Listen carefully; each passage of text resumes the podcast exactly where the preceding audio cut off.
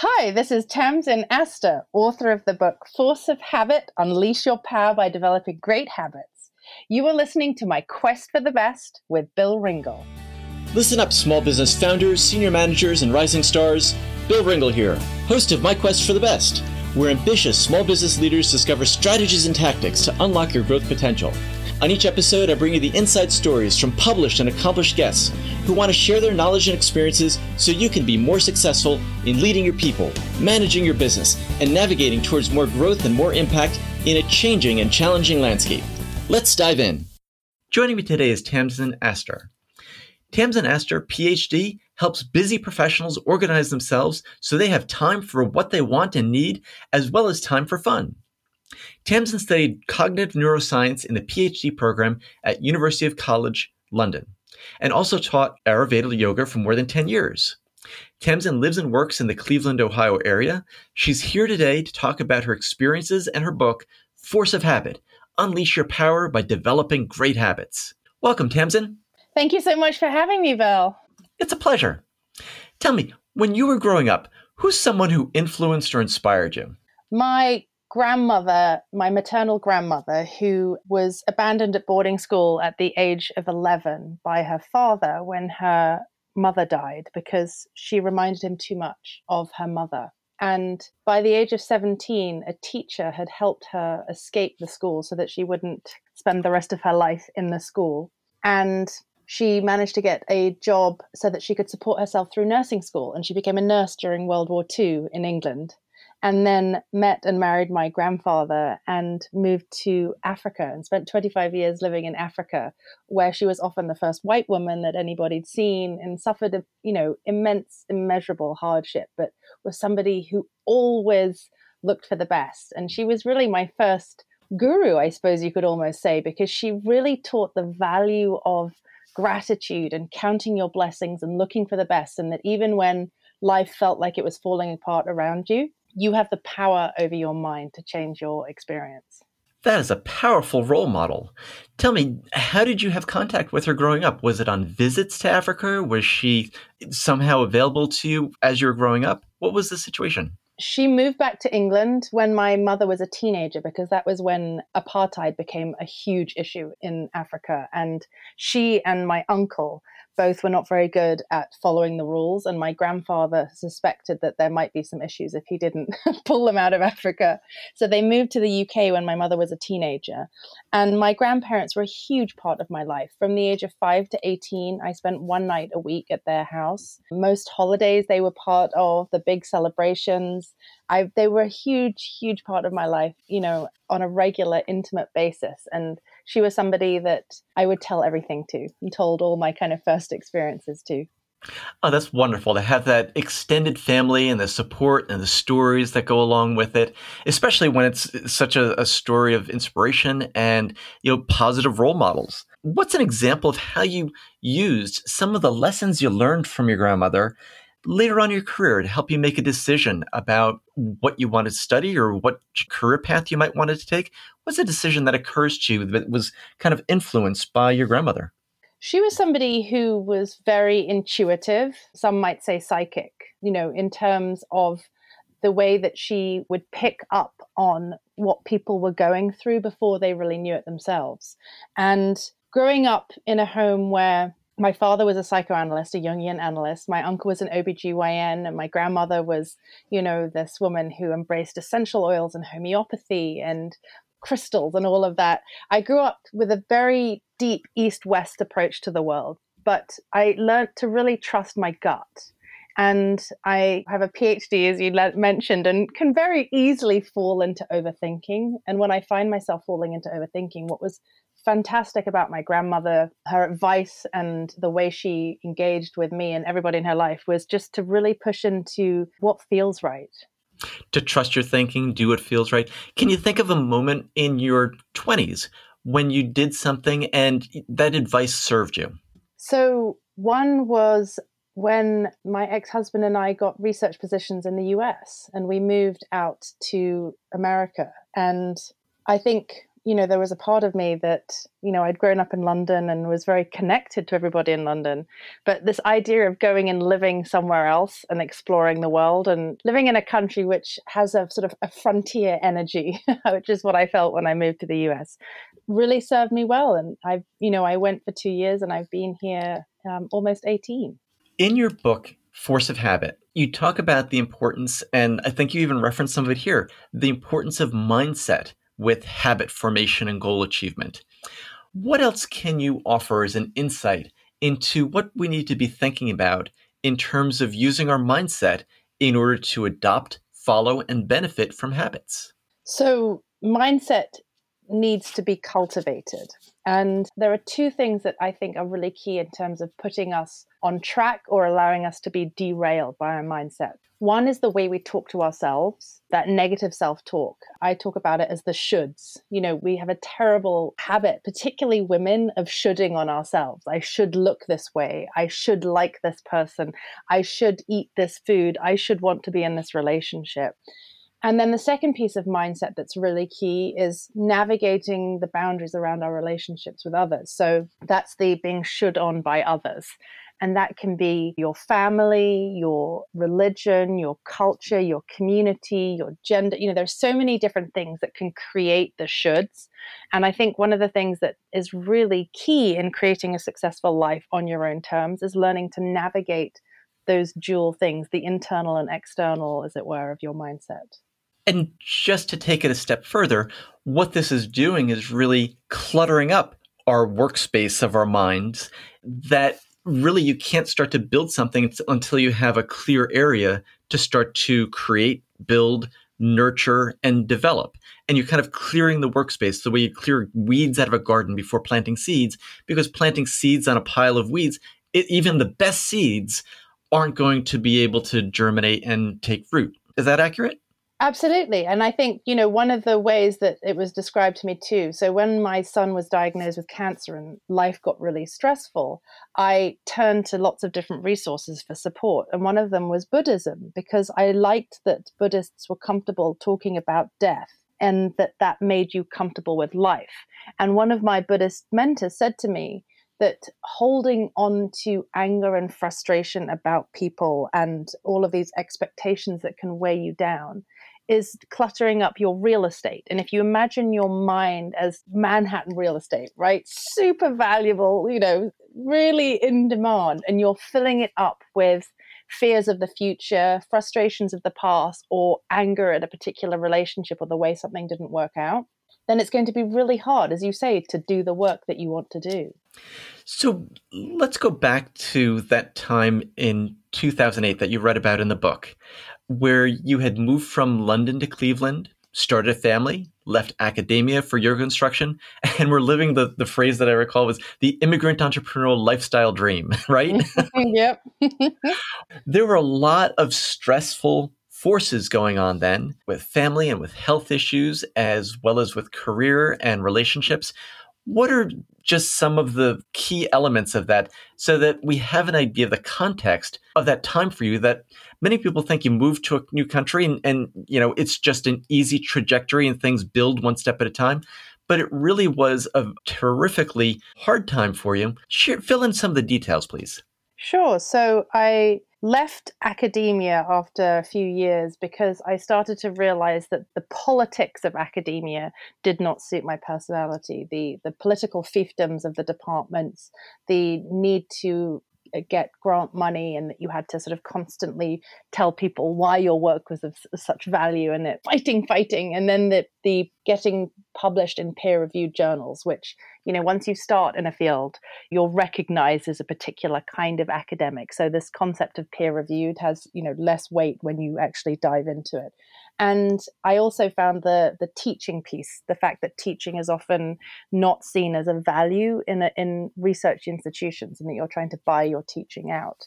Those things frustrated me, and I left academia. And you know, when you start on your own, it's really tough because you're constructing your own financial well-being, you're constructing your own days, you're constructing a life for yourself without the framework of a regular job. And so I followed my heart, you know, as my grandmother would say, I followed my gut and I went into yoga and then into Ayurveda and then into coaching because I was struggling. And I was struggling because one of my children was diagnosed with cancer. Another one of my children was diagnosed with ADHD, and we were dealing with, you know, school boards and plans and accommodations and therapists. And then we were also navigating a relationship, my husband and I, that was really difficult. He was struggling to get tenure because he did interdisciplinary de- research, which everybody loves on the surface. But again, getting funding, getting published is really tough when you are not a straight, pure, one field academic. And so all of these things were going on in my life, and the pressure was really building. And then my cousin, who was like my brother, who I spent a lot of time with, with my grandmother, was diagnosed with leukemia. And he and I were 37, and he went through a brutal battle with leukemia and eventually died when he and I were 37. And that period of my son going through cancer and my cousin dying and me struggling with a lot of symptoms due to all of this was what really led me on the path to do the work that I now do. And one of the things that I was struck by reading your story was that yoga was a really important part of it. And I think that there's an important lesson there. Do you recognize what yoga gave you at that point in your life that was different than all of the academic insights that you had about habit formation and, and mental health and deciding your destiny? So there's two parts. When we think about yoga in the West, we often just describe the asana, the physical practice of yoga, the third limb of the eight limbs of yoga. And one of the things that most people get initially attracted to with yoga is that part. And what's so fantastic about the physical practice of asana, of moving through the poses, is that when you are really doing it, you can't be doing anything else. And that is why it's often called meditation in motion because, you know, when you get on the running machine, you can be listening to a podcast, right? You can be watching CNN, and it doesn't really push you away from what's going on and allow you to deeply integrate the layers of yourself in the experience you're having right then and there. So it was the physical practice of yoga that initially really drew me in. And then as I started studying yoga and doing more trainings, I've got a number of different yoga trainings, is that I started to understand the philosophy of yoga. And a lot of it was about how you talk to yourself, your mental habits, having radical acceptance for who you are and how you show up, and how you engage with other people. The 10 frameworks, the initial, the first and second limb of yoga, are kind of like the 10 commandments in terms of how you engage with yourself and how you engage with others. Are you pure of thought? Are you pure of mind? How compassionate are you? Those sorts of things. And the more I got into that, the more I realized that there were interesting ways physically of incorporating my mind, my physical body, my mental body, my energetic body into one place. So I wasn't constantly thinking about what is my son going to die? Is my son going to die? What's that going to mean? You know, and I could just be in the moment. See, Tamsin, this is really interesting because a lot of people will find this very curious that in the midst of making hospital visits, of having to learn, because there's a tremendous learning curve associated when a family member has a disease and now you're talking with oncologists and you've got to learn the vocabulary and what it means and what the chances are of, of different pursuing different courses of treatment and so on. And the stress of that and the stress of your husband looking for funding and, and finding a struggle there and other another family member in the midst of that maelstrom you were finding an oasis because you had yoga to turn to.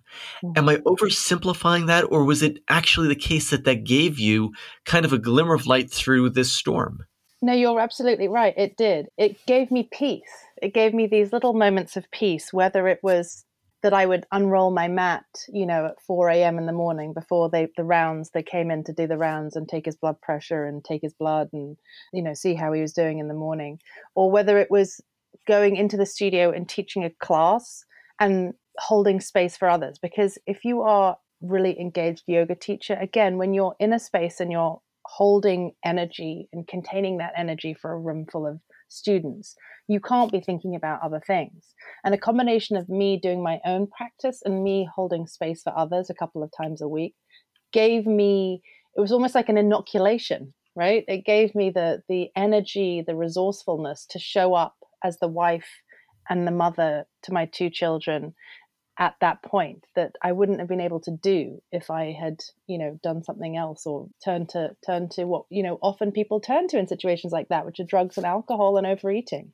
I think that's exactly the point. And I think that's really important for every business leader listening to realize that there are other choices that are healthy choices that can lead to that actually not just lead to a space of understanding and choice for yourself and control when a situation feels out of control, but it actually gives you better agency in your life. Mm.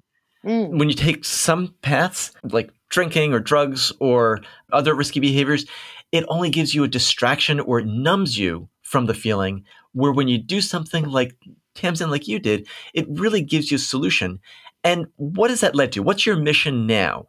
So, my mission really is to reduce the wasted part of the 35,000 decisions that people make each day and replace them with effective habits.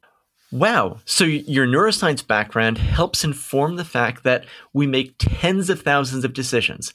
And it's true, many of them are unconscious. Opening the car door, closing the car door, turning on blinker signals, buttoning our shirt, tying our shoes. But many of them are conscious decisions that we don't have to make if we have good habits.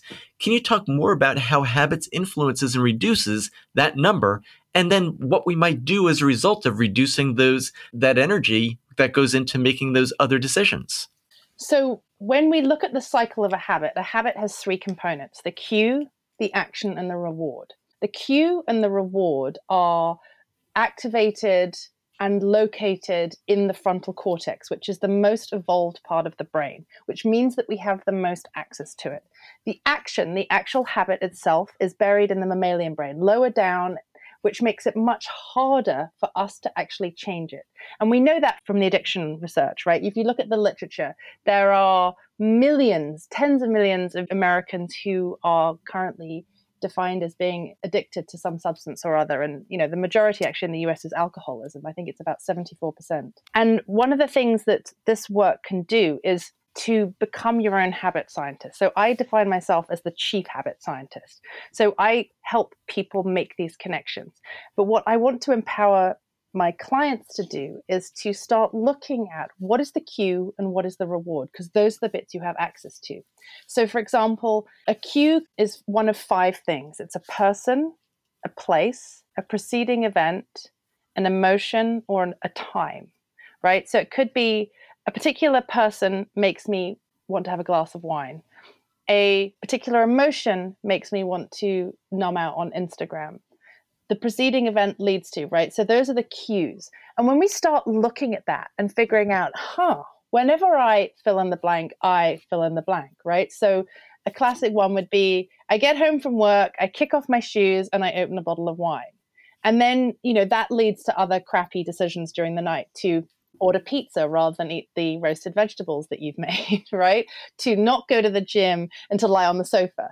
So when we start looking at the cues, the things that are triggering the action cycle, we can manipulate those and be more effective. And when we can automate those, so we're not having to think about it, we're creating more time and energy. We then want to look at the reward. What are we getting out of this? Are we getting satiated in some way? Are we getting some kind of reward that makes sense? So is it social contact? Is that we're full of food? Is it that we need to move our body and we're not, we haven't quite figured out the exact manipulation around that?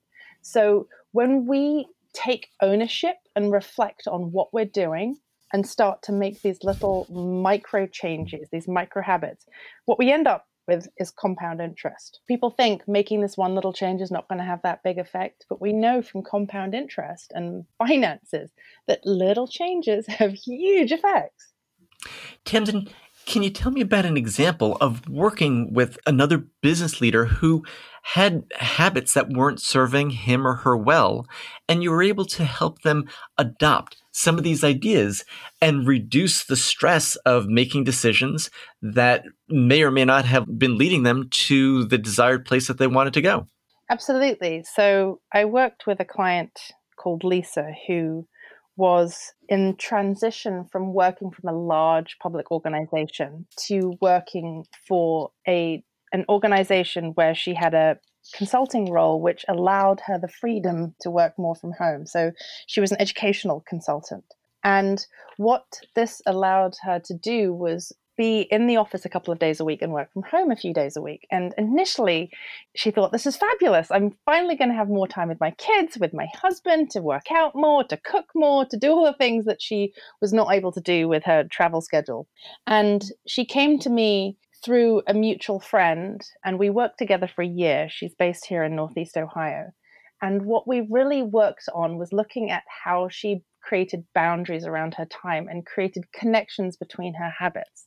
So one of the things that she was doing when we first started work together was a lot of numbing behavior when you know she should have been focusing on some particular part of her business or she'd got an email she didn't like she would you know do online shopping or she would go into the kitchen to make a cup of coffee and you know eat all the cookies that she'd made for her daughter's school that kind of thing. And so we looked a lot at about around creating connections between what she was doing on a day to day basis, a moment to moment basis, so that she wasn't having to think, I'm going to do this then. And one of the first things we got her doing was getting up early and doing a 6 a.m. yoga class, which set the tone for the day. A lot of research talks about the importance of priming your day or setting the tone. What other insights? What's a key takeaway that someone listening to ought to think about and use to examine their own lives and behaviors and habits in order to make a small improvement and gain some of that compound interest you referenced? So, one thing that I am a huge fan of is tracking how you spend your time. And one of the things that I do with my clients when I take them on is what I call a daily habit audit, where we look at your time for a week. And I send my clients a, a, Google spreadsheet and they fill it in. And if they're an entrepreneur, they'll chunk it according to the different entrepreneurial activities. And one of the things that's really interesting is just taking that time to look at how you are spending your days gives you real insight into where you are being ineffective. And people often, we live in a time where we I say we worship the altar of busy, right? You get on the phone with somebody, you chat, I'm so busy, I'm so busy, I'm so busy. Like, this is a good thing, you know? And I didn't have time for that. I didn't have time. Oh, I couldn't possibly squeeze that in. And if you take the time to look at how you actually spend your days, you start to realize that there are these big chunks of the day when you are doing mindless activity or being unproductive or wasting time making decisions, right? So one of the things that can be hugely effective is to do that and then as you say like front load the day with the things that you know are going to set you up. So whether it's the activities that ground and center you exercise meditation journaling reading books that are uh, professional development or spiritual in nature whether it's prepping your food so that you're not walking into the kitchen with tired kids who you've still got to get to activities at the end of the day and you've just come off you know 15 calls and you're thinking what in the hell am i going to cook for dinner? If you've planned out your meal for the week right you're going to go in and go oh it's wednesday. Look at the board. Wednesday we're cooking teriyaki chicken and green veg. Pull it out the fridge and off you go. So tamsin are you ready for the my quest for the best lightning round? Absolutely. Bring it on bill all right so, what's one of the biggest obstacles people have in making a new habit stick? Not being consistent. And the biggest issue around that is that somebody says, I'm going to commit to exercising every day. And then you decide you're going to take a 90 minute yoga class every day and you don't get to it. So instead of going, oh, I'm going to replace it with a walk around the block or running up and down my stairs or a 20 minute HIIT video from YouTube, you get rid of it. So consistency, consistency, consistency. It takes about 30 days minimum for a habit to form. And when you don't fit it in because you've created a habit that's too big or too difficult within the constraints of your life, giving up on it altogether. What's the funniest example of how our environment shapes our lives that you've encountered? Hmm, that's a great question. So one of the things, the habits that I often give people who are trying to exercise first in the thing in the morning is to sandwich that's one of the best neurological tips for creating a new habit is to sandwich a new habit between two habits that you constantly already do in a consecutive manner. So when i'll say to people what's the first thing you do when you get up? people will usually say i go to the bathroom. And so i say to them okay somewhere between your bedroom and your toilet put your running shoes your workout pants your sports bra your whatever it is right there. So you have to step over it to go to the restroom or step into it. exactly. And the number of people that are like, what if I pee on my running shoes? And I'm like, that's the point. You put them on so you don't pee on them. there you go. What was it? The the cue, the action, the reward. There's the, there's the disincentive. exactly, exactly. and then you mentioned earlier that people should all over themselves. What's the difference between an obligation or a, a should and a habit? So a should is something I think it comes from this research that was done in the 80s on the ideal self, the ought self, and the real self. That's where I draw it from. So the real self is who you are, right? So I am a white woman living in the Midwest. I grew up in that. So those are my real defining characteristics the ought self is the is the should piece is the i ought to be married i ought to make this much money i ought to go to church i ought to eat this kind of food which is not necessarily what i want right the ideal is who am i what's my legacy what's my bigger vision what's my bigger mission in life and when you tap into your ideal self, and one of the best ways you can do that is to think about writing your obituary, right? What do you want to be remembered for? How do you want to change the world? when you break down the habits within that, those are the habits you want to be doing. But and of course, you know, there's the the eat well and exercise and sleep well, but I don't really think of those as shoulds because to me they are necessary for being able to do the work in life. It's true. As you think more and more about your life having a mission and a purpose, those things that used to be so insurmountable and require so much effort to do, such as eating well and exercising regularly, it just becomes in service of your larger mission. How could you possibly influence 100,000 people a year if you don't have the energy from eating well and sleeping as much as you need to and getting the exercise you need to by working out? It, exactly. Not, yeah. Exactly. And, that, and, you know, when, when it becomes overwhelming, one of my mentors used to say, reduce it to the ridiculous. You know, can you meditate for one minute a day? You know, and then it becomes two minutes, and then it becomes five minutes, and then it becomes 10 minutes.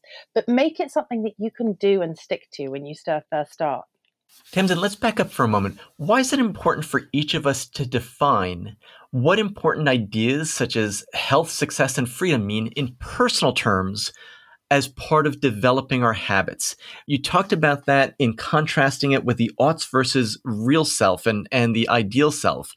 Can you give us a little bit more about how to do that and to actually go through and, and define these terms for ourselves in real terms or ideal terms? So, one of the things that I think is really key is that people will get into a cycle of doing a good habit because they know it serves them. But then they'll get to a point of going, why am I getting up at five in the morning to go to the gym? And if they don't have a clear, bigger vision in life, a bigger mission, a bigger direction, then that's not going to keep them on track. And the way I describe it is the telescope and the microscope, right? Your microscope is what are you doing on a daily basis? The telescope is where are you trying to get to? And when you get stuck in one or the other, it's hard to keep on track. And one of the best ways of keeping on track in the way that I do it with my clients is with this approach of mindset. So creating a bigger vision and mission for your life allows you then to break down the daily habits and go, oh, well, you know, I want to be somebody that hikes the Great Wall of China or hikes up Machu Picchu with my youngest son when he graduates high school. On the daily habits, am I lying on the sofa eating donuts, drinking a bottle of wine, watching Netflix? Or am I getting up, going to the gym, eating my green, having my green smoothie, eating a, you know, a healthy diet and, you know, reading books that inspire me, right? So toggling back and forth is really key. And using a big framework to get there is key. And I'm a big fan of the yogic one of the Purusharthas, which breaks down into it means your soul's aim. And they are dharma which is your mission. What is your mission in life? What are you here to do right? And my mission is to reduce the wasted part of the 35,000 decisions that people make each day and replace them with effective habits. So that's a clear mission then i want to look at Artha, which is my financial well-being what does financial well-being mean to me tamsin specifically and that's something that only i can answer by looking at my life is that that i want to be able to fly business class or first class or am i happy in coach does being financially well being well mean that I've paid off all my debts, that I own a Ferrari or that I own a Toyota, right? What does it mean for me? Getting clarity on that and using that to break down my daily habits and keep me on track. The third one is pleasure. we often use pleasure as a reward rather than a baseline for how we engage in our life every day. And again, pleasure is hugely personal. Is pleasure having having a rescue pup that you get to walk every day? Is pleasure being in a long-term committed relationship? Is pleasure having organic food? Is pleasure having a cleaner who comes in once a week and cleans your house? What does pleasure mean to me? Is it being able to dance the tango? Is it being able to go on vacation twice a year? Again, very personal really connected to that ideal self. And then the fourth and final one is freedom, spiritual liberation, freedom. And what does that mean for you? Moksha. And for me, I'm driven by time freedom. That's my biggest freedom is that I want the free time to be able to spend with my children when I have them. I'm divorced. And when I have them, I want to be able to be with them. My family is in Europe. I want to be able to go and spend a few weeks, a couple of times a year with my family and still have a successful business. So I'm driven by freedom of time. Tamsin, I want to thank you so much for joining me on my quest for the best today. You've introduced so many great ideas, such as the staggering fact that we make 35,000 decisions a day, and that habits help us simplify that, so that by having the right habits in place, ones that actually serve us, it simplifies it in a way that benefits us rather than detracts from our progress. Thanks again for sharing the idea that mindset needs to be calibrated. And we have two ways of doing that. One is how we talk to ourselves, the language we use, the tones we use, the reliable phrases that help us become more of our best selves more often. And secondly, navigating the boundaries of our relationships with others, whether they be family, colleagues at the workplace, neighbors, all of that makes a difference. Thanks for telling us your story about yoga and how you go deeper into it and how that was a real source of comfort and centering and gave you habitual strength at a time when it was really needed in your life. Thanks for introducing the notion that we should all become our own best habit scientists, where we're constantly running experiments, seeing how they work, and then adopting the ones that do and discarding those that don't work out. It's important for everyone listening to realize that good habits lead to compound interest. And that's so important, especially as you illustrate that through Lisa, who undertook a daily habit audit because she was worshiping at the altar of busy. I love that phrase. And then also with a bigger purpose in life, being able to see our lives through both a telescope and a microscope in order to adjust our mindset and to fine tune our habits. For these reasons and so many more, Tamsin, thank you once again for joining us on My Quest for the Best. Thank you. It's been a pleasure. Before we say goodbye, can you tell us where we can find out more about you and your work? Absolutely. You can find my website, which is my name, tamsinastor.com, T A M for mother, S I N for Nancy, A S for Sally, T O R. And on there, you can sign up for a really interesting piece on the shoulds and what the shoulds mean to you and how to rethink the shoulds so you don't should on yourself or other people. That's fabulous. We're going to link to that in the show notes, as well as all the other resources we mentioned during our talk today. Thank you again so much for joining me on my quest for the best. Absolutely my pleasure, Bill. It's been fantastic. Hi, this is Bill, and I hope you've enjoyed this podcast interview on my quest for the best. Be sure to subscribe on Apple Podcasts, Google Play, Stitcher, or your favorite app so you never miss an episode full of stories, tips, and insights for the ambitious small business leader. Now, I have a quick request for you please go to Apple Podcasts and iTunes and give us a rating and review. My team and I really appreciate the feedback, and we read every comment to find out what you enjoy and what you want as we develop new content, course materials, and a few surprises that we have in store for you. When you rate and review My Quest for the Best, you help other small business leaders find us, subscribe to the podcast, and join the community. You can get the Insiders e newsletter for small business leaders by going to myquestforthebest.com. We have chosen a challenging path to make a living and make a difference in the world, and I believe it's important to share top notch resources with each other, which is why you'll find new episodes from top thought leaders and small business experts on My Quest for the Best each week. Thanks for listening and being part of the community. See you on the next episode.